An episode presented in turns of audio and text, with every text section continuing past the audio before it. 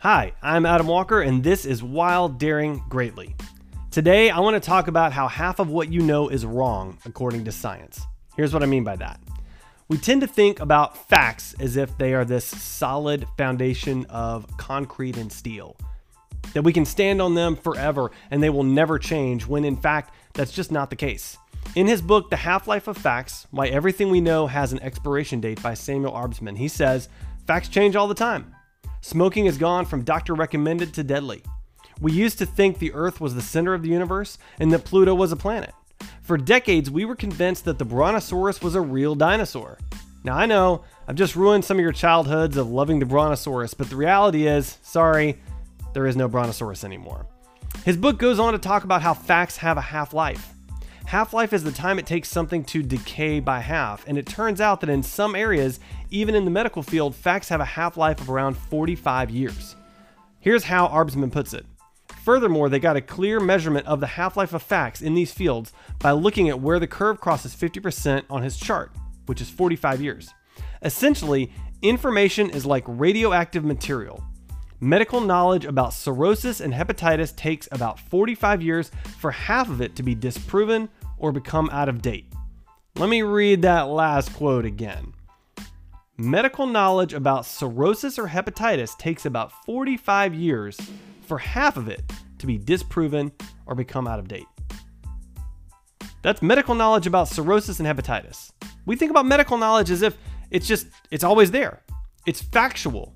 We always know what's going on, but we don't.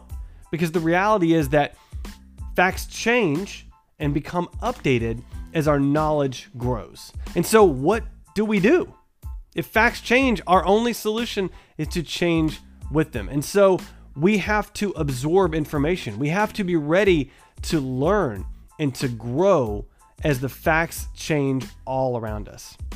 Having facts as a foundation is fine as long as we're willing to update the parts of the foundation that decay. It's like an old basement that has to be reinforced over time to maintain the stability of the house. Our facts have to change to be reinforced and sometimes swapped out to maintain stability in our lives. And if we're continuously learning, if we're continuously updating our facts that are decaying, and we're gaining new understanding that helps us make sense of the world, then in those cases, we can stand firmly on the facts that haven't changed knowing that as we continue to learn, we'll gain more facts and more information to continue to give us that stable foundation for our lives. So for me, I love audiobooks, I love podcasts, I love learning, I love reading, I love writing, I love creating. And it's my way of being a continual learner that helps me to stay on top of what facts are changing and different ways that I can begin to adapt to the world. So, what are the conclusions? Facts change. We can deal with it head on by learning, or we can pretend the world is standing still around us. Those that learn will be better prepared for the changing world because the facts they rely on will be regularly updated. Those that don't learn will be working from an outdated information and outdated framework and may be left behind. Which do you want to be?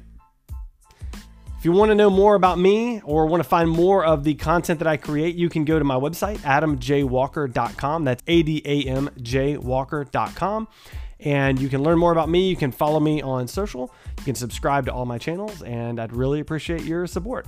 Also, if you enjoyed this episode, please rate the podcast, rate the show, or share it with friends.